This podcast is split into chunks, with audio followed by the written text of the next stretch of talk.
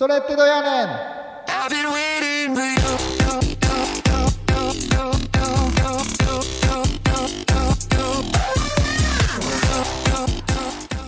はい、始まりました。皆様、明けましておめでとうございます。おめでとうございます。クリスチャンの疑問に寄り添うトーク番組、それってどやねん。それどや22回目の放送。今回は2022年新年特集としてお送りしたいと思います。今回のパーソナリティもケイケイとうさこでお送りしていきます。このトークをきっかけに皆様が自分なりに考えてみる、そのような機会になればと願っております。今回はプレゼント企画もご用意いたしました。ケイケイと私からささやかながら皆様にお返しができたらと思います。番組の最後に詳細をお伝えいたしますので、聞いていただけたらなと思います。はい。はい。それでは早速始めていきたいと思います。よろしくお願いします。よろしくお願いします。プレゼント、はい、初のプレゼント企画。そうですね。ね、ちょっとお年玉企画ということで。お年玉企画ということで、もうぜひぜひね、応募者ゼロということがないようにねふるってご応募いただけたらなと思います、お願いします。はい、よろしくお願いします。はい、2022年めちゃめちゃ噛んじゃいました、ごめんなさい2022年始まりましたけれども。始まりましたね、はい、4月のこれが8日配信ということで、はい、KK はどんな1年にしたいですか？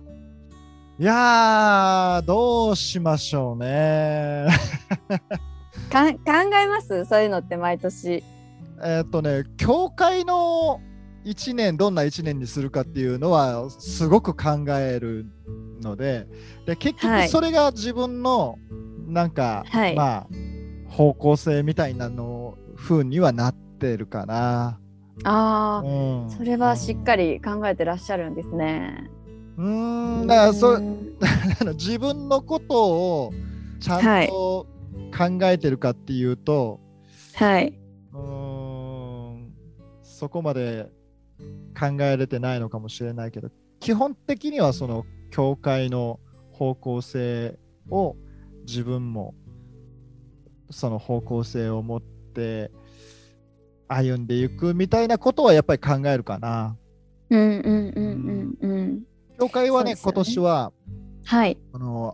新しい出会いというかね、恋の庭の拡大っていうことを一つのキーワードにしてるんですけど、恋の庭って交わりってよく訳される言葉なんですけど、はい、その、聖書の中での恋の庭って交わりって日本語で言うとね、ちょっとなんか、はい、おしゃべりしたりとか一緒にご飯食べたりとか、はい、一緒に時間を過ごしたりっていうそういうイメージの、言葉使われ方がしてるかなと思うんですけど、はい、聖書の中でコイノニアってものすごくなんていうか、はい、積極的な言葉で、はい、ある種の犠牲をちょっとした犠牲を払いながら自分が積極的に参与していく、加わっていくっていうそういうニュアンスの言葉なんですよね。あ、そうなんですね。そうなんです。自分が犠牲を払いながら一緒に神様の宣教の技に参与していくってい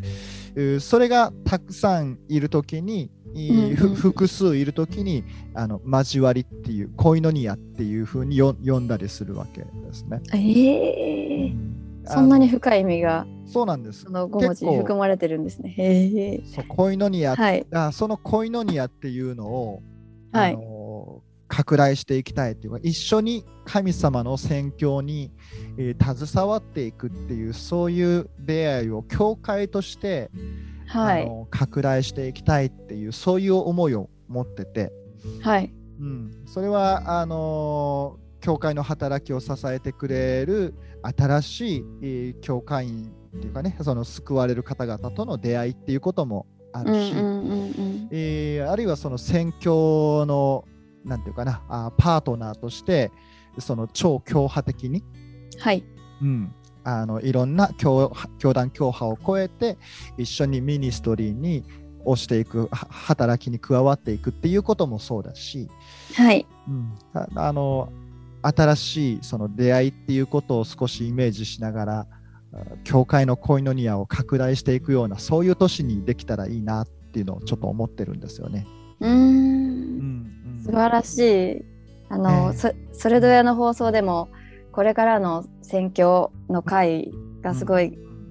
関心が高かったので、皆様の。そうですね、うん、そういう方はすごい多いんじゃないかなと思います、うんうんうんうん、なんかそういうなんか前向きというか展望的なテーマってやっぱり関心高いですよね。そうですよね、うん、これからどうしていくのかっていうね、はい、そういうテーマ、類のテーマっていうのは、うんうんうんうんうん、そのコイノニアっていうのは僕すごい好きな言葉で、はい、本当にちょっとね、一回教会における、教会の中でのコイノニアを見つめ直さないといけないんじゃないかなと思ってる部分もあって、結構教会の中での交わりっていう言葉を言うときに、はい、すごい受け身になってるケースって結構あるんじゃないかなと思うんだよね、うんうんうん、その今日は何をしてもらえるだろうとか、今日は何をもらえるだろう、どんな恵みをもらえるだろう、でそれもすごく大事なんですけど、はい、コイノニアって受け身というよりもすごく積極的な能動的な言葉なので、はい、自分自身が多少の犠牲を払ったとしても神様の働きに加わっていく、参与していくっていうすごく能動的な言葉なので、そういう姿勢でなんていうか教会の中に入っていくっていうかな、教会と関わっていくっていうか、教会に仕えていくというか、そういう姿勢もやっぱりすごく その部分もすごく大事だなと思うんですね。はい。うん、結構やっぱ同じ教会生活が今日も日曜日がやってきた、同じようにサイクルで動いていくっていうようなことになるとすごく受動的に受け身的になりやすいんだけど、はい、今日も一緒に集まって、うん、今日も神様に礼拝を捧げることができる、今日も神様に仕えることができるっていう、礼拝ってサービスって奉仕ですからね、うん、はい、サービス、礼拝することが神様への最大の奉仕なので、うんうんうんうん、今日も神様に仕えることができるっていう、その喜びを持って、そうですね、教会に関わっていくことができたらいいよなっていう、うん、そういう意味でなんか教会の中の交わりのイメージをもう一回なんか考え直す機会があってもいいよねなんていうことは、ね、ちょっと漠然と今までもなんとなく考えてたことはではあるんですけど、うんうんうんうん、そうですよね。昨年はすごく孤独を感じやすい年だったかなと思うんですけれども、うん、まあ一方でオンラインでね、届かないところにまで福音が届いたところは良かったかなと思うんですけれども、なんか今年は新しい年はフェローシップとかコイノニア、また再度ねできたらいいなと思います。本当そうですね。だから、はい、大事ですよね。そういう意味ではおそらくこの1年でいろんな、ね、治療薬が出てきたりとかっていうニュースがもうちらほら出てきたりしてますけど、はい、まあ、これからね、その感染状況がどうなるかっていうのは分かんない部分もありますけど、はい、まあ、2年収束説なんてことも言われたりしてちょっと落ち着いて、はい、今までのこの2年間とはちょっと違う空気の1年になるんじゃないかなと思うんですよね、感染状況としては。そうですね。その状況というか、まあ、脱コロナまでいけたらいいけど、でも脱コロナ1年目になるとすれば、はい、うん、その1年を、うんうん、今までの2年間を経験したものとしてこの1年をどう生きていくかっていうことはすごく大事になってくるだろうなと思うんですよね。そうですよね、まあ、会えないことが当たり前になってしまって、うんうん、その習慣を変えるっていうことは、まあ、元に戻すことなんですけれども、うんうん、難しいですよね、意識的にやらないと。そうですね。だから元に戻すのがいいのかどうかもよく分かんないけど、はい、うんうん、でもこの2年間の中で感じたこと考えたこととかもいろいろあるわけですよね。だから、はい、それをどうこの1年で生かしていくことができるかっていうことを問われるこの1年になるんじゃないかなと思うんですよね。そうですよね。もう社会は多分元の2年前の元の状態には多分戻らないと思うし、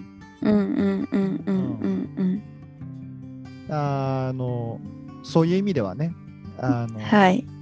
これからの新しいライフスタイルというかね、これからの在り方っていうのを考えると同時に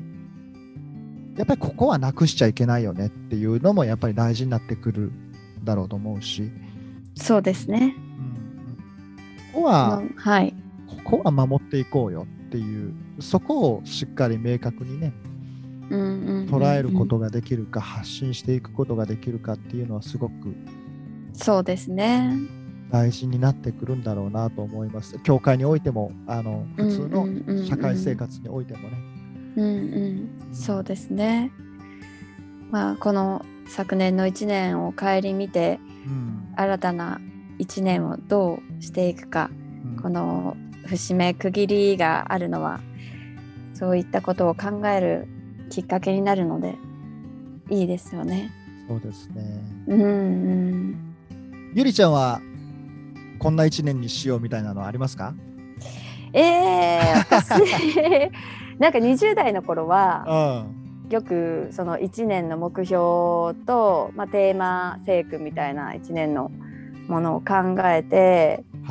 リスト化して SNS とかで、ね、出したりしてましたけど、今ほぼ20代じゃん。いや、大きな違いですよ。なんかそう、私元旦が誕生日なので、そうだよね、そのね、一つ年を取る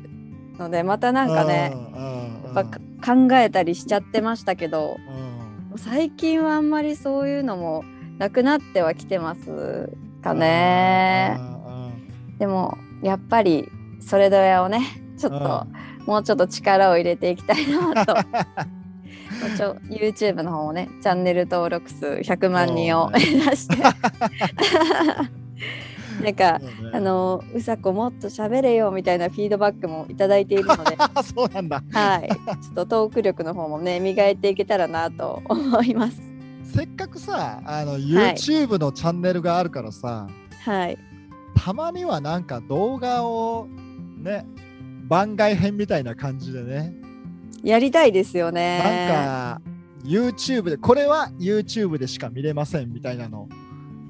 出しても面白いよね。確かに、YouTube の多分登録者数を増やしたいんだったら、多分それをしないと、同じ番組を流してるだけじゃ YouTube の方はあんまりメリットない。そうですよね。そんなのを考えていけたら、前進していきたいですね。いや、ゆりちゃんを見たいっていう人は多いんじゃないですか？いや全然ニーズないと思いますよ。動くゆりちゃんを見せろっていう人は多いんじゃないですか？コスプレイヤーって言っちゃってますからね。そうちょっとね、コスプレイヤーぶりをそうですね、ぜひぜひ秘めた力をね、解き放していきたいと思います。それ楽しみだね。これ言ったらもう絶対みんな期待するよね。ぜひ期待しててください。どっかで やりましょうじゃあ。ね、リスナーさんとはもうちょっとね、コミュニケーションが取れたらいいなと思います。そうですね、本当に質問がね、だいぶ増えたのは嬉しいですけどね。そうですね、なんか感想とかね、もっとこんな風にしたらいいんじゃないという意見とかね、なんかそんなのもどしどしもらえたら嬉しいですね。そうですよね、一緒に作っていきたいですよね。質問だと結構その時に話すテーマの質問じゃないと取り上げないっていうのがあるんですけど、感想だと合間合間に結構取り上げられるので、感想とか意見とかあるのね、嬉しいなと思います。そうですよね、本当にどんなことでもいいので、ぜひぜひね、ツイッターとかでもお送りいただけたら嬉しいです。お願いします。お願いします。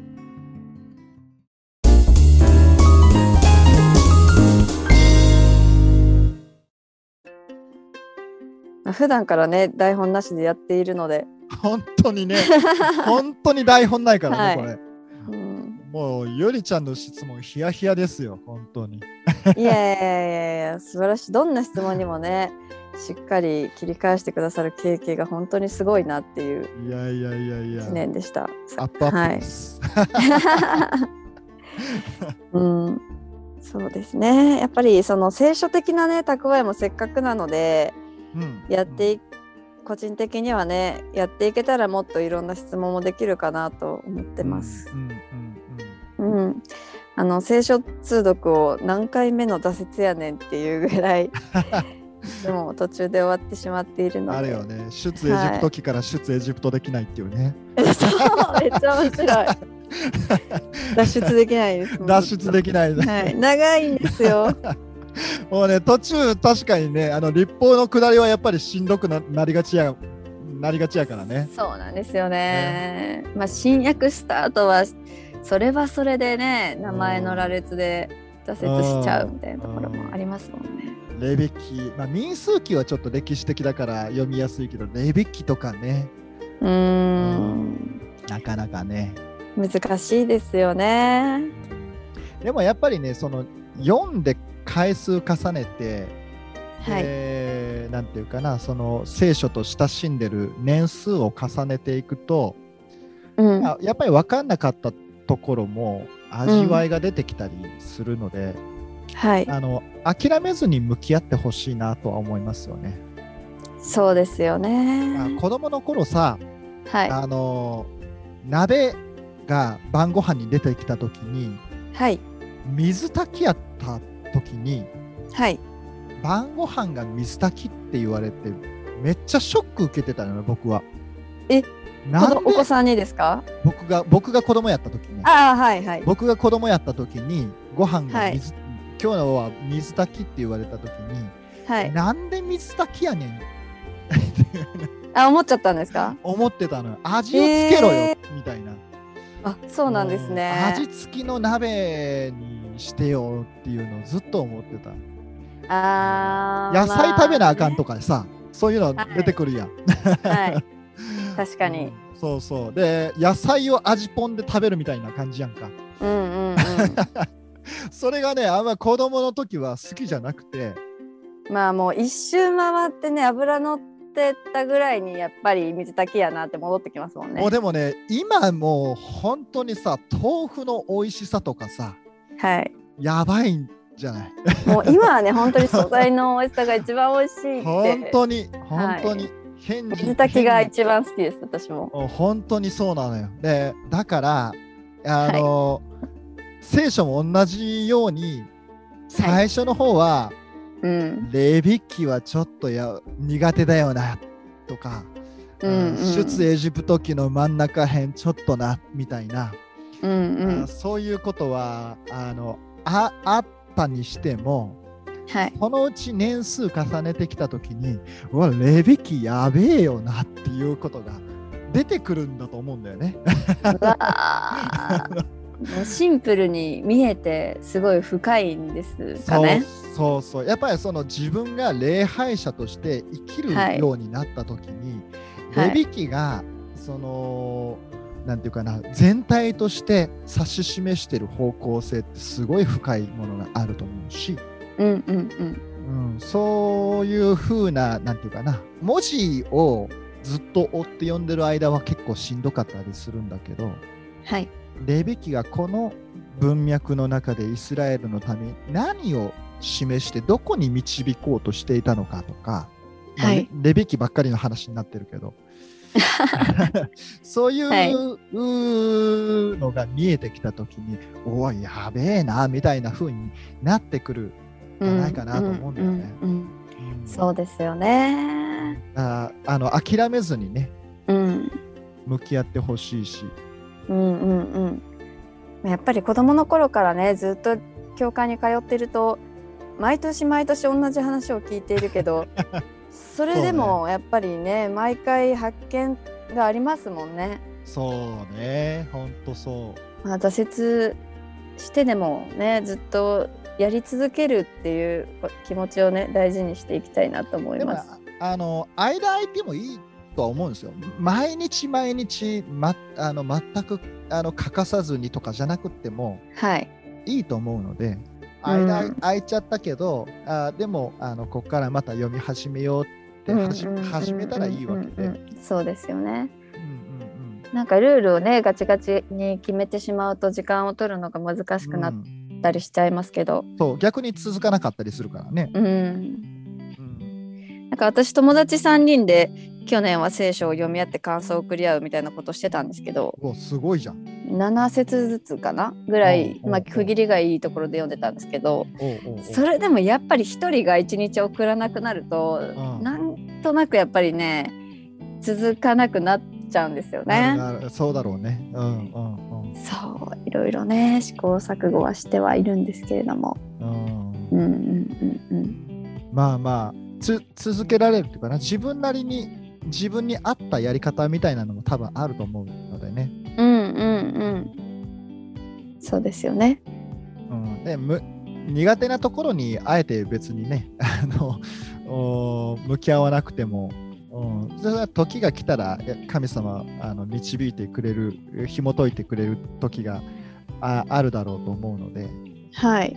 もう真面目に最初から創世記から順番に読んで最後までいかないといけないって思わなくてもいいかもしれないし。そうですね、毎日のディボーションのツールとかも結構ね便利なやつが簡単3分で終わるやつとかたくさんあるので。そうですね、デイリーブレッド、はい、そうデイリーブレッドもね、デイリーブレッドさんとか U バージョンとか、結構いろいろ3個ぐらい私も読んでますけども、すごい助かってますね。Facebook とかやってるとね、そういう Facebook ページが、デボーションの Facebook ページが、デイリーブレッドもありますけど、上がってたりするので、やってる人はそういうのを利用していってもいいですよね。そうですよね。ちなみに僕もやってるので、日々のデボーションと Facebook で検索していただけると、毎日、毎日だいたい朝の6時にメッセージが、アップ更新されるようになってますので、いや本当にありがたい。宣伝しちゃったりして、ぜひぜひ皆さん聞いてください。いや本当に継続できるっていうのはね一番大きな力だなと思います。まあ、去年はね私もスタンド FM でそれも音声のみのねディボーションをやってたんですけれども、一応自分の中で366回は続けようと思って毎日やってたんですけど、やっぱ3日空いてしまったり1ヶ月空いてしまったりみたいなちょっとなりながらもね、なんとか366回やろうかなと今年もね継続してできたらなと思ってます。ぜひぜひ、間空いても全然ね構わないと思うし、さあできる人が毎日やってくれるからそれはで毎日やってるツールはもうね他にあるから、そういうのを使ったらいいと思うし。そうですよね。みんなのそうしたね思いとか働きは絶対なんかどこかで誰かに届いていると思うので、いやそうやってね幸せをみんな分け合えていけたらいいなと。元気がない時はある人からもらえばいいし、ね、ある時はねお返しできたらなと思います。いや分かち合うってやっぱり大事ですよね。でその自分が喋ってる言葉を顧みるというか、自分がどういう言葉を使って話してるかっていうのに向き合ってみるっていうのは結構大事だなと思ってて、まあね、何気にそれ教会にいる間はいい言葉を使っているけど、教会から出て社会の中で出ている言葉が同じ言葉になってるかどうかっていう顧みると、ね、家に帰って家族と喋ってる時の言葉がどうだろうかとかね、そういうことを考えてみながら自分が喋ってる言葉について向き合ってみるってすごく大事な言葉で、大事なことで、それを自分が喋る言葉をうん、恵みの言葉に変えていくっていうのはやっぱり分かち合うことによって培われてくるんですよね、うんうんうん、神様が自分に与えてくださったその恵みをこういうことがあったんだよとか、うん、聖書を通してこういうことを気づかされたんだよとか、はい、その恵みを分かち合っていくっていうことを通して自分の話す言葉が、うん、整えられてくるというかね、はい、そういう意味で分かち合うってすごく大事なことだと思うので、いや本当そうですよね。なんかやっぱり日常生活の中でこういう顔とこういう顔、いろんな顔を持ってしまったり、うんうんうん、なんかこの世の聖書、神様よりもこの世のことを選んでしまっているっていうことが続くと、うんうん、やっぱり良心的にちょっと違和感を感じて、うん、やっぱりそれをね、なんか話す機会っていうのが昨年はたくさん与えられたので、うんうん、それはすごい感謝でしたね。神様のところに戻してもらえる体験を何度かしたので、うんうんうんうん、やっぱり分かち合いはね、勇気いることかもしれないですけれども、うんうん、できたらいいなと思います。大事だと思うね、うんうんうん、それと、できるだけたくさんのチャンネルを作らないっていうね、うん、自分の中のチャンネルをできるだけ一つに近い、1に近い数字にしていくっていう、うんうんうん、僕だったらやっぱり礼拝説教している時の自分と家族と一緒にいる時の自分のチャンネルが同じかどうかっていうのはすごくいつも問われながら、はい、そうなんですね、うん、考えるし、説教している時の言葉、まだ子供はね小さいからあれだけど、その言葉が生きてる言葉だなって子供たちに受け止めてもらえるような、そういう語り方はずっとしていきたいと思ってる、裏表知ってるけど、でもこの言葉は真実だよねって思ってもらえる言葉の語り方をしたいなとはずっと思ってるので、そうですよね。そのチャンネルをね、いつも、一つにしていくというか、あまり多くのチャンネルを作らないっていうような、そういうことは大事にしていきたいなと思いますね。そうですよね、うん、やっぱり罪を愛してしまう傾向を持っているので、汚れてしまってるなと思ったら、私もちょっと悔い改めて、誘惑から意識的にね遠のけるように誰かの力を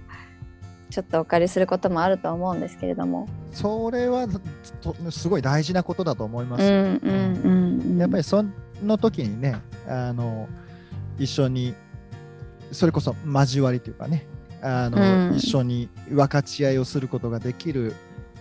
仲間がいるかどうかってすごく大事なことだと思うし、祈ってくれる、祈ってって言える誰かがいるってすごい大事なことだと思うしね。そうですよね。みんなね、真剣になっていろいろ考えてアドバイスくれたり祈ってくれたりするので、そうね、それがすごいね、ありがたいですよね。その時はなんかうんみたいな感じで、うんうんうん、答えられないこともあるけど、後からもうめっちゃ感謝してっていうのが感動して感謝するみたいな体験がねたくさんあるのは嬉しいですよね。本当にツイッターとか見てても誰かが祈ってくださいっていう投稿してると、何千いいねついてリプライで祈ってますって、会ったこともない人がね、そうするのは本当に神の家族だなと思って、すごく心強いなと思います。あれすごい現象だよね。はい、今日洗礼を受けましたっていうツイートがめっちゃそうリツイートされてたりとかね。ねえ、もうセカンドバースデーですもんね。おめでとうございます。はい、そういうのはやっぱりなんかインターネットのすごいところだよね。うん。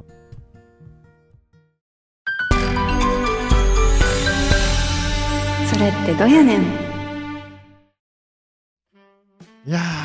ー、どんな1年になるかね、本当にこの1年がね、いろんなこと、ね、今ちょっとパラパラと僕の口からも台本なしではい、いくつかのことをなんか、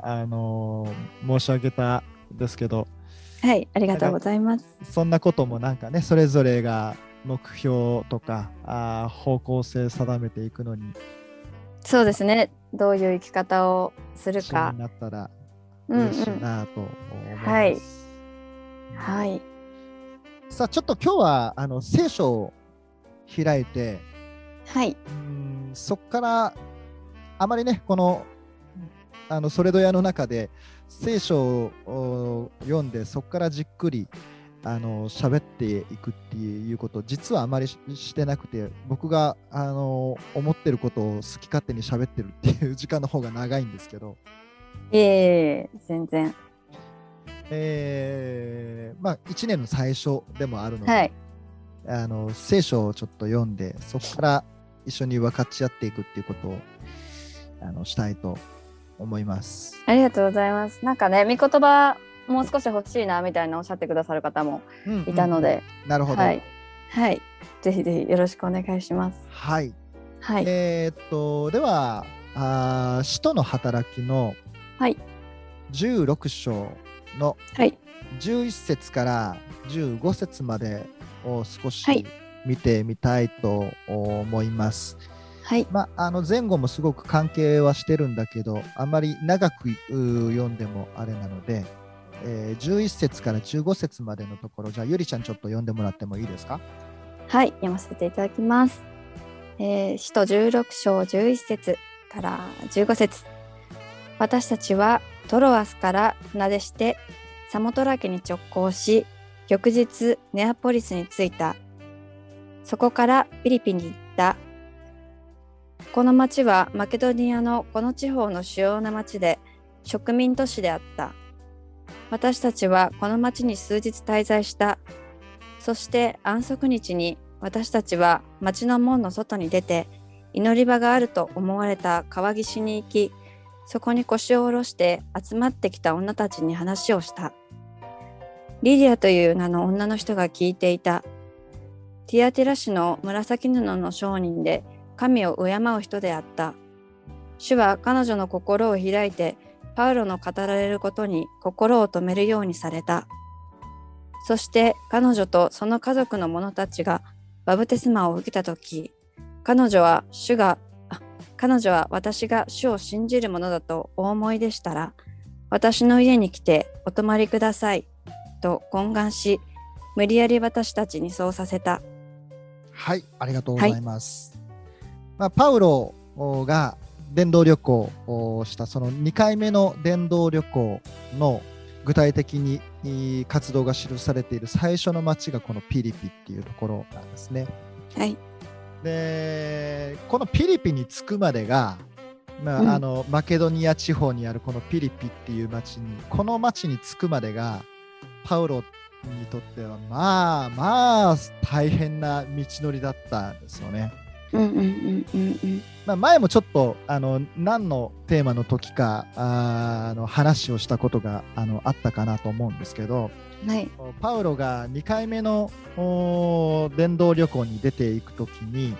はい、本当はパウロは元1回目伝道旅行で回ったところを順番に回っていくっていうことを考えてたんですね、うん、はい。15章の36節のところを見ると、それから数日後パウロはバルナバに行った。さあ先に主の言葉を述べ伝えたすべての町で兄弟たちがどうしているか、また行って見てこようではありませんかって言ってるわけですね、うんうん。この時点では前に訪ねた町を順番に訪ねていこうとパウロは思ってたわけです、はい。でそれをバルナバと一緒にまたもう一回出ていこうということを思ったわけですけど、まずここで、パウロとバルナバの間に衝突が起きるわけですね、うんうん。このヨハネと呼ばれていたマルコをこの伝道旅行に連れていくかどうか、うん、っていうことで一悶着があった。バルナバは連れて行きたい、でもパウロは途中1回目の旅行で途中で抜けていったやつなんか一緒に連れて行けるかっていうことで、うん連れて行くことはできないって思ってた。そこで衝突が起こって、結局パウロとバルナバは別々の道に伝道旅行に出発していくっていうことになってしまうわけ、これが第一の衝撃、でそこで、パウロは一人でというかバルナバとは別に出ていったわけです。で、元いた場所、元前に訪ねた場所をもう一回訪ねていこうと思っていると、あっち行ってもダメ、こっち行ってもダメっていうようなことが起こったわけですね。はい、16章の6節を見ると、それから彼らはアジアで御言葉を語ることを聖霊によって禁じられたので、フリュギア・ガラテアの地方を通って行った。こうしてミシアの近くまで来たとき、ビティニアに進もうとしたが、イエスの御霊がそれを許さなかったっていう。あっち行ってもダメ、こっち行ってもダメっていうことが起こった、何があったのかは分かんないけど、とにかく行くことができない、っていうことが生じたわけですね。はい。で、そこから何があったかというと、16章の9節っていうところを見ると、その夜、パウロは幻を見た。一人のマケドニア人が立って、マケドニアに渡ってきて、私たちを助けてくださいと懇願するのであった。パウロがこの幻を見たとき、私たちは直ちにマケドニアに渡ることにした。彼らに福音を述べ伝えるために、神が私たちを召しておられるのだと確信したからである。って言って、考えてもなかった海を渡ってマケドニア地方に出ていくっていう、その選択をすることになったわけです。はい。で、たどり着いたのがピリピの町。自分が考えてもなかった自分の思い描いていた計画が全くうまくいかない。バルナバと喧嘩はするわ。また行こうと思ってたところは御霊に禁じられるわ。全く何もうまくいかないで、でもこのマケドニア地方に行くようにという導きを得た時に、そこに行ったその時にピリピの町でリディアという一人の女性に出会っていく。でリディアがこのところで最初に洗礼を受けた人たちになって、このリディアを通して中心にしてピリピの教会が出来上がっていくんだっていう、そういうふうに言われるわけですよね。はい、で神様のなさることはすごいなと思うわけですよ。で私たちもこの1年の中でああしようこうしようとかね、いろいろ思い描くことはもちろんそれは大切なことで、ビジョンを持って歩んでいくっていうのは行き当たりばったりにならないようにっていう意味ではとても大切なことなんだけど、でも思い描いてたことが全部うまくいくわけじゃない、私たち。でもその時に、でもそんな中でも神様は全く変わらずに生きて働いてるんだよっていうことを私たちは覚えたいと思うんですね。そうですよね。神様に期待していくっていう、そのことをいつも心に留めたいと思うんですね。パウロはきっとアンテナはずっと張ってたんだと思うんです。あっちも行けない、こっちも行けない。でもアンテナをずっと張り続けていたからこそ、その幻の中でマケドニアの叫びが彼らに届くっていう、そういう語りかけをしっかりキャッチすることができたんだと思うんですよね。神様に期待すること、そして、アンテナを、霊的な、アンテナをしっかり、張っていることっていうのは本当にやっぱり大切なことで、うまくいかない時にも神様に期待し続けているっていうことは本当に大切なことで、そこから神様が道を開いてくださるっていうことはあるわけで、うんうんうんうん、最初からね前にも同じことを言ったんだけど、最初からA 地点から C 地点に行ければいいんだけど、でも B 地点に行かないと C 地点が見えてこないっていうことは、まあ、よくあることで、一目見るとそれは遠回りなんだけど、でもそこでしか見出すことができない神様の、恵み導きっていうのがあるのでね、うんうんうんうん、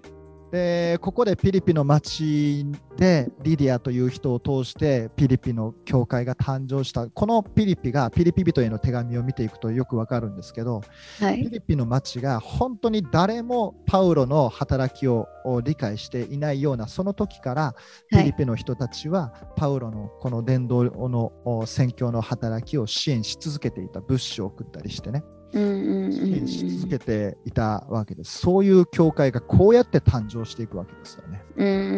神様がすることって本当に人の想像を超えてる。そうですよね。もうやっぱり神様に期待するっていうこのね1年の歩みの中で、神様に期待するっていうことをなんかいつも持ち続けていたいなと思うんですよね、そうですよね、なんかやっぱり道がね閉ざされちゃうとなんかマイナスの思考に走りやすくなっちゃうかもしれないんですけども、実はなんかそれをきっかけになんか恵みが始まるみたいなこと、多いですよね。いや本当そうだと思います、本当に道が閉ざされるだけでは終わらないなと思います。新しいね道を開いてくださいますし、そう、思ってたね道ではないかもしれないけど、でも、思ってた道だったらこの恵みは現れなかったよねっていう、そういうところってきっと多いと思うのでね、神様が握っている世界なので、そこは、でもやっぱり自分自身で何か目標とか思いを持つっていうことも良しとされてるんですかね。はい、大事だと思います。箴言19章にも21節、人の心には多くの思いがある。しかし、主の計画こそが実現する。ありますもんね。人の願いの中に神様が働くっていうことは大いにあるのでね。自分自身が生きていくその道を自分でなんていうか、ある意味責任を持って選び取って歩んでいくっていう、そこは神様私たちに期待されているところだと思うので、でその中に神様が生きて働いてくださるわけで、やっぱりビジョンを描いて願っていることを祈り求めながら一歩一歩歩んでいくっていうのは、やっぱりそれはそれとしてもちろん大事なことだし、そこから始まっていくことだと思うので、そうですよね。本当に一人一人を愛して、一人一人に違った方法、使命が与えられているし、心にね語りかけようとしてくださるなと思うので、その声を聞くというか、どんなことがあっても神様に信頼して、そういう心で判断する健全なね考え方がね常にできたらいいですよね、そうですね、まあ、それもはい、それも難しいところでもありますねそうなんですよね。それって結構経験していかないと、なんかパターン化できないですよね。もうダークサイドに引き込まれちゃったりもしますもんね。このねそれぞれの話の中でも御心って何っていうのを話したことありますけど、やっぱりその自分が御心だと思って突き進んでいったら、実は自分の人間的な思いだったっていうことはよくあるのでね、そういう失敗を重ねながら神様っていうお方が見えてくるっていうことはやっぱりあるとは思うのでね、間違ったら間違ったで仕方がないことだし、その時はやっぱり神様の前に誠実にならないといけないと思うし、そうですよね、でもそこの間違いもあったりするんだけど、それもなんていうか贖われてるっていうのがすごいところでね、そうですね。イエス様が私たちのために贖いとなって死んでくださった、はい、苦難を受けてくださった、そのことを通してもちろん私たちの罪深さ、醜さ、愚かさっていうこともそうだし、私たちの負う苦しみっていうのも一つ一つが、それがもうすでに贖われてるんだ。信仰を持ってイエス・キリストを受け入れた時に贖われてるんだ、うん、この贖われてるっていう事実があるから、自分の間違ったら間違ったことに、その真実に向き合うことができるわけで、うんうんうんうん、それがなかったらもう絶望するしかないんだけど、うんうんうん、でも贖われてるっていう希望があって、神様はそこからも栄光を表すことができるお方だから、うんうん、間違いがないわけじゃないし、失敗がないわけじゃないし、はい、1年の中で全く1回も失敗ありませんでしたっていう歩みっていうのは、まあ、そうそうできるもんじゃないと思うし、そうですよね。もうその時にこそ、ね、イエス様の十字架の前に立つことができるかどうかっていうのはやっぱり問われるところだなと思うんですよね。うん、そうですね。まあ、そこが本当にね、1年の歩みを決めるって言ってももしかしたらいいのかもしれない、うん、そのね、本当に十字架の前に立つべき時に立つことができるかどうかっていうのはやっぱりすごく大事なことだと思いますね。うんうん、そうですよね。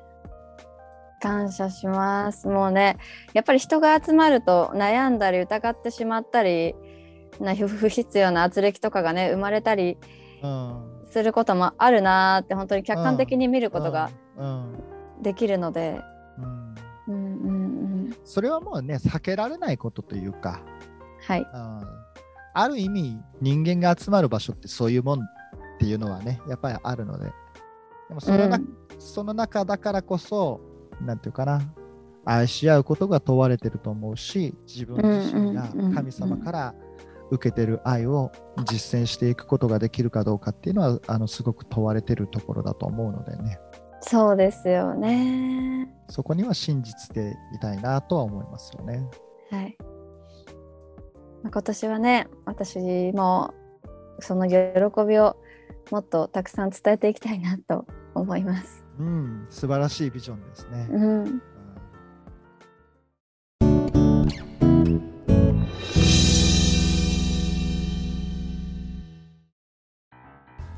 本日のそれどやは、レビ記が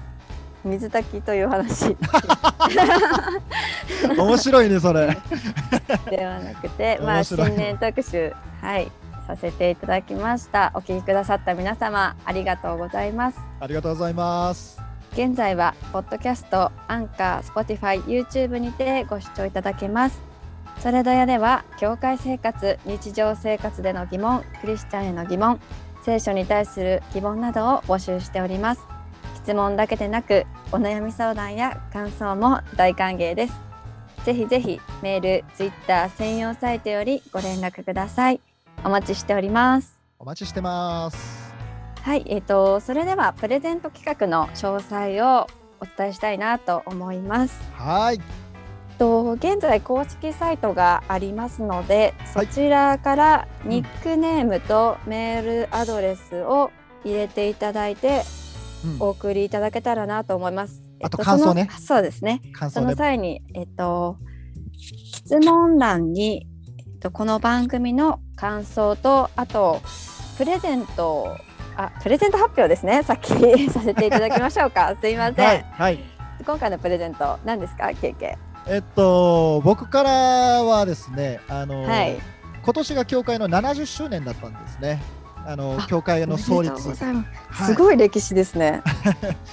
ありがとうございます。でその、はい、教会の創立70周年を記念して、教会のトートバッグを小さいね、ミニサイズのトートバッグを作ったんです。わー、でこのトートバッグを私から1名様にプレゼントさせていただきたいと思うので、はい、まあ、どんなデザインかっていうのをね、専用サイトに写真を貼ることができればと思うので、はい、そちらを見ていただいて、あ、これ欲しいと思った方はトートバッグ希望と書いて、いただければ、